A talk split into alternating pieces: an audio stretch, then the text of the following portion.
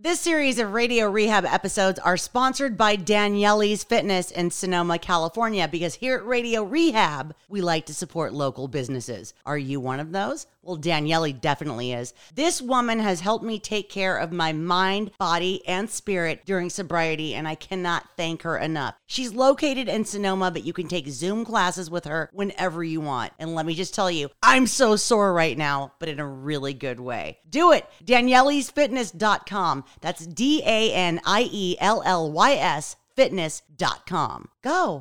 Welcome to Radio Rehab. Here's your host, Dayna Keys. Welcome to Radio Rehab. I'm your host, Dayna. I'm an addict and alcoholic. This is a show for other addicts and alcoholics, and also for their families and for anyone who knows us. If this is your first time listening, we have over 300 episodes in the bank. You can go back and listen to all of them. If you can't get to a meeting right now, which is completely understandable, you can go back and listen to any of our episodes. Please do. We welcome you. And if you like what you hear, please rate, subscribe, and like us because uh, it makes me happy. Gives me a reason to wake up tomorrow. Welcome back to my friend Paulie. In this episode, we discuss Paulie's spirituality and how he came by it. Also, how he got clean and sober. We also talk about how to be uncomfortable and sit with ourselves and the dangers of fentanyl. But first, let's hear about why he started doing crack in the first place, shall we?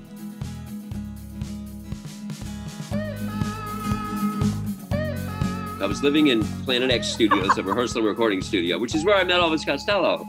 He was doing this tour, just him and Steve Nieve solo, and I made him tea every morning. And I because I, lived at the rehearsal studio, I hung out with him for three weeks, and he was great. But when he left, he said, "You take care of that Paulie. I want you to watch over him. I'm concerned about him." You know, my bottom came shortly after that because I just was too fucked up and lost that job, and I couldn't take being homeless again.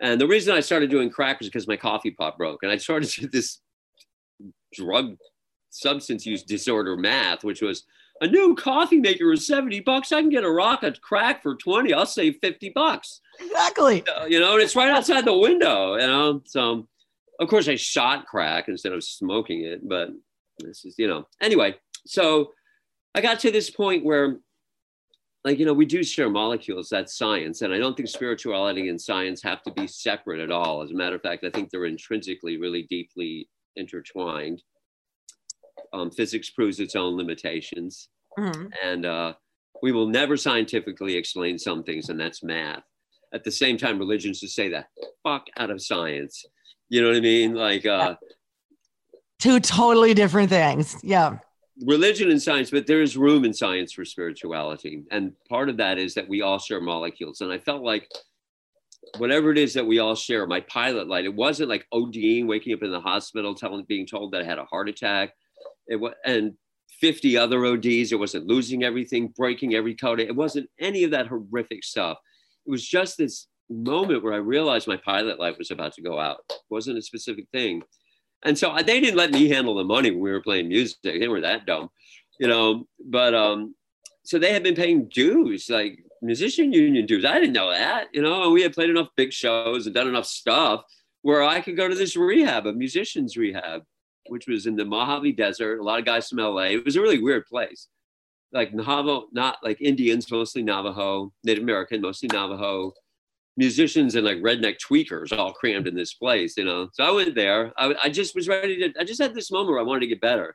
I was with my best friend Froggy, who talks like a frog, a brilliant artist and musician. His name is Glenn Fox. He lives in LA and he's a brilliant artist if you want to look him up.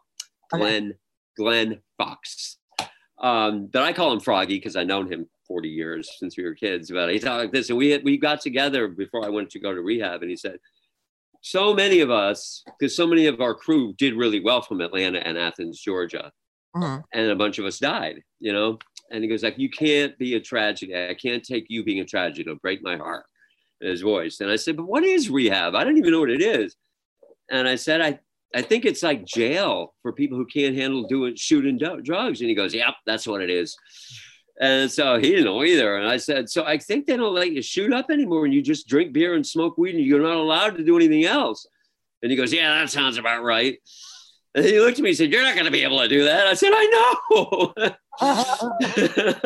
but I said, Okay, but I'm going to go anyway. He said, You got to go. Just don't be a tragedy. Just go. So I did. And when I remember them telling me I wasn't going to do anything ever again, I almost burst into tears. And uh, yeah, so I went to this musicians reunion in the middle of the desert. You know, I stayed up for a week before I went because I knew I was going to be awful dope sick. I wasn't young, you know, late 30s. And uh, and so I show up wearing like black leather pants and a black velvet coat. And it was 114 degrees. It was in the middle of the Mojave Desert. I had makeup running down my face. I had, I had, you know, I stayed up and I didn't know, but I, I, I remember how I was like, oh, you cowboys, keep away from the sheep. I thought they were weird, you know. I showed up looking like that. But I had that. I was awful sick. I didn't sleep for 17 days. And my, ooh, lost my headphones there. My roommate was my child, one of my childhood heroes, uh, who's passed away now. He was the drummer for Jimi Hendrix. He was my favorite drummer ever, and his name was Mitch. And um, so he was my favorite drummer, like a hero of mine. And he knew that I was fucking suffering. I felt like, and people who say, you know, it's uncomfortable to go through opiate withdrawal. It would be like me telling a woman, "Oh, I hear there's some pressure with childbirth. You want to strangle them." you know what it does what opiate hardcore opiate withdrawal does to your soul and your spirit is way beyond the physical brutality of it. And only people who have been through it know. And if you haven't been through it then you don't fucking know. And i will never know the pain of having a baby but i'm never going to tell you i hear there's going to be i heard there'll be some pressure or it's hmm. uncomfortable. Right. You know it's the same kind of fuck you feeling. Oh, yeah. oh, for not swearing i'm not doing well at not swearing That's but fine anyway. it's fine it's totally fine. All right so what the second night I had I was uh, I was suffering. I felt that my bones were ripping out of my back, and so it was quiet. I was in the desert, and I like the desert at night. But he started talking. Well, he was a little quiet. He had come straight from Keith Richards' house, so he was there. If his was mostly alcohol, his thing at that point. So he he said, so when I first met Jimi, and he stayed up all night with me for like like five days. He stayed up all night, and he told me the entire story from the moment he laid eyes on Jimi Hendrix to when Jimi passed away, and then just to keep me company. Oh, And I had told him what a fan of. It. He was a beautiful man. So, and it really got me through it because I was fascinated, and it just took me out of my head and the misery. And he also tortured me because once I came out of this kick, I was still in this rehab, you know, and um, they said this thing where like in order to date again because my drugs and sex and rock and roll had pretty quickly gone to drugs and sex and then just drugs and no sex and rock and roll at the end. Right yeah. So i was like girls i'm coming ready get ready for me. So they said that you have to keep a plant or a pet alive for a while before you should date. So they had chores on this ranch. So i said i want to water the plants and they all fucking died except for two all over the entire ranch except for two on the porch which were pristine and beautiful and never got any worse. And i watered them and bragged about them daily. And he egged me on every day goes how are you two plants that are going to give make you be god's gift to women doing it? And paulie how are they doing i mean they're great they're perfect look at them so my last day there he said paulie i said what? He goes those plants are plastic. You know I said, I don't care. They didn't die. um, so I came back to San Francisco and um, because I and I was living in I got on GA and I was living in a you get this little time in one of the SROs, which was a single room occupancy hotel in the Tenderloin. And I was shit out of luck and I had five dollars to my name. There was a dirty syringe in the drawer, and I was like, and I had this experience where I started to fall asleep. And this is really woo um, probably better to swear than we'd be. Woo, but I had this vision of like eternity, and it was like um, like flowing and almost liquid. And I just remember I came out of this kind of in like not sleeping but not awake state, going like ooh ooh because it felt so beautiful, and my whole body was tingling from it. And uh, life fades, and memories fade, but every once in a while that comes back when I need it the most and we have spiritual experiences. Some are like that and some are the longer slower kind. And i'm lucky to say that i've had both. My first meeting the navajo dudes thought i was fascinating. You know i was i was an anthropological study to them. And so they really took care of me. And they carried me to my first meeting under a full moon in the desert. And um the full moon in the desert at night is very well, obviously, it's very powerful. It was to me, and that's when the moment I realized that maybe I want to try not using, and maybe things, and all, all of a sudden it was like this open road. You know, I'm stepping back. The I'm stepping back to rehab for a second, linear, but this is important. so I was leaning on them, like with my arms on them, because my felt like that was my first meeting, and um, it wasn't the meeting, but it was being with these guys and having this vision under the full moon. And there was a white owl in the building we lived in, and I had this feeling rush through me, you know, and uh, fell down on my knees, and they fell down on their knees too. And I thought it was because of my experience being so powerful. Actually, there's something in Navajo spirituality. I think white owl under the moon means you're going to die in three days. It had something to do with that, not me. Oh. but I thought my experience was that powerful. But anyway, those guys backed me up and took care of me. So I came back here, and the only thing I had learned, I had learned that that there was a link between the 12 steps and then the four and eight in Buddhism. And that helped me be able to deal with the, the Christian language of it. Also, what the fuck did I know? You know what I mean? You know, I didn't know anything about sobriety and I didn't know anything about not using. I never, why? You know, when I said I was quitting, only one person said why. It was this guy, Richard, who didn't notice the earthquake in 1989. you know, he didn't notice till he ran out of dope and went downstairs to get more. And he was in the marina and everything was on fire. Like, oh, something happened, you know? Yeah.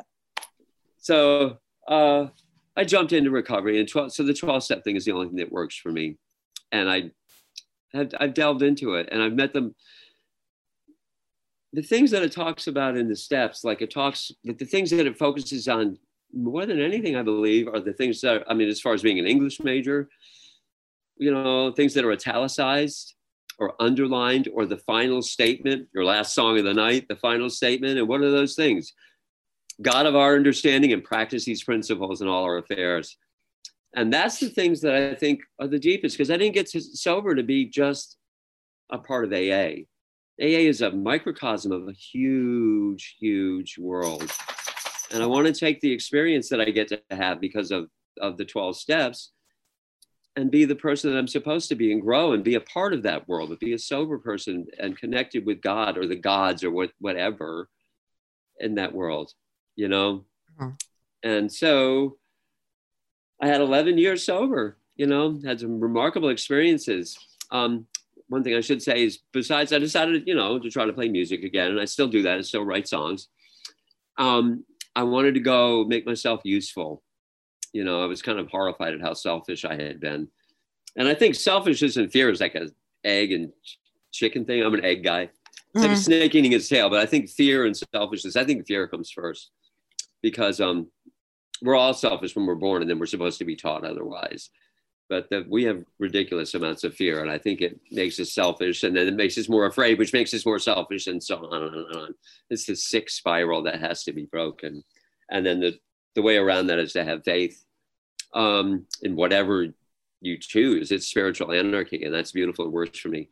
Um, I decided to go. I had lost a bunch of friends to AIDS in the 80s, like beautiful men who just showed up one day with splotches on their face, which is KS, Kaposi which prior to then had only been seen in Mediterranean men with dark skin over 50. And all of a sudden, these 23 year old beautiful white guys or young guys were getting it here and dying um, my friends would be dead. That the strain of HIV and AIDS early was much stronger than it is now. Not that it's still not, not that it's not deadly now, but it was much more deadly then. And people were dying so fast. So I went and volunteered doing AIDS work. And I had a career of 21 years doing, for, I started doing AIDS work for five years. And then I moved into other harm reduction areas, which I'll talk about in the next segment.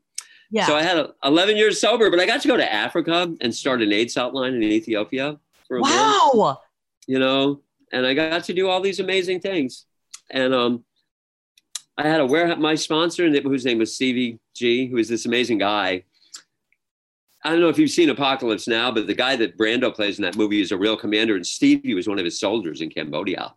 Wow. And had stories that made my hair stand up, and he was the perfect sponsor for me. He was the best read guy I'd ever met, along with my dad. And there was another guy, and, and Stevie died with from cancer with 34 years sober, and I was a guy named Cy Payne who died with 44 years sober, and they were friends. And Cy said, I would have to yell at you constantly if you were my sponsor. I'm going to let Stevie do that. And you can be my baseball sponsor. So I had these two guys that mentored me and taught me an awful lot about life. And what they both taught me was if you keep doing the steps in accordance to where you are at that point of your life, it becomes profound. And the way that they had become was that they became people that thought of others first. That's the way they were. They were hotwired that way. They didn't have to make themselves not be selfish. They weren't selfish. They didn't have to tell myself, don't lie. They didn't lie. They, and that's what they meant by it becomes profound. And you open yourself up to the possibilities of what the gods or the great spirit or whatever has in store for us. I relapsed at 11 years. I haven't had a drink in 23 years, but I did relapse. They count shooting speedballs, which is picky, but they do it. How dare they? So, you know, irritating, shooting crack and speedballs. I didn't drink, you know. So I had 11 years and I was arrogant. Like I never, ju- I have never judged anyone for going out and relapsing, but Yeah. I, you know, but I never thought that I would because I had been in such hell. And um, I got hit by a car. It ran a red light, fractured 67 small fractures in my eye socket, knocked me out. It was, you know, so they gave me a bottle of Oxycontin and said, take as needed. Um, I had gone to Stevie, had a warehouse called the Cuckoo Factory, and I went there to take to his hospice care. And he died. He had to go home. He went home, but he basically, up until the last week of his life, he lived there and he passed away. And I tried to be his hospice care and I relapsed around him dying. Um, but that's not really what it was. I was arrogant and never thought I, I thought I was bulletproof because I was still doing everything I was supposed to do in recovery. But they gave me a bottle of Oxycontin. It said take as needed. Apparently, it said take every four hours as needed, but I didn't see the four hours. So I just ate the whole bottle, like 10 days worth, you know, and didn't die somehow. But um, I, when I relapsed, realized I had relapsed and lost my 11 years, which is awfully hard come by.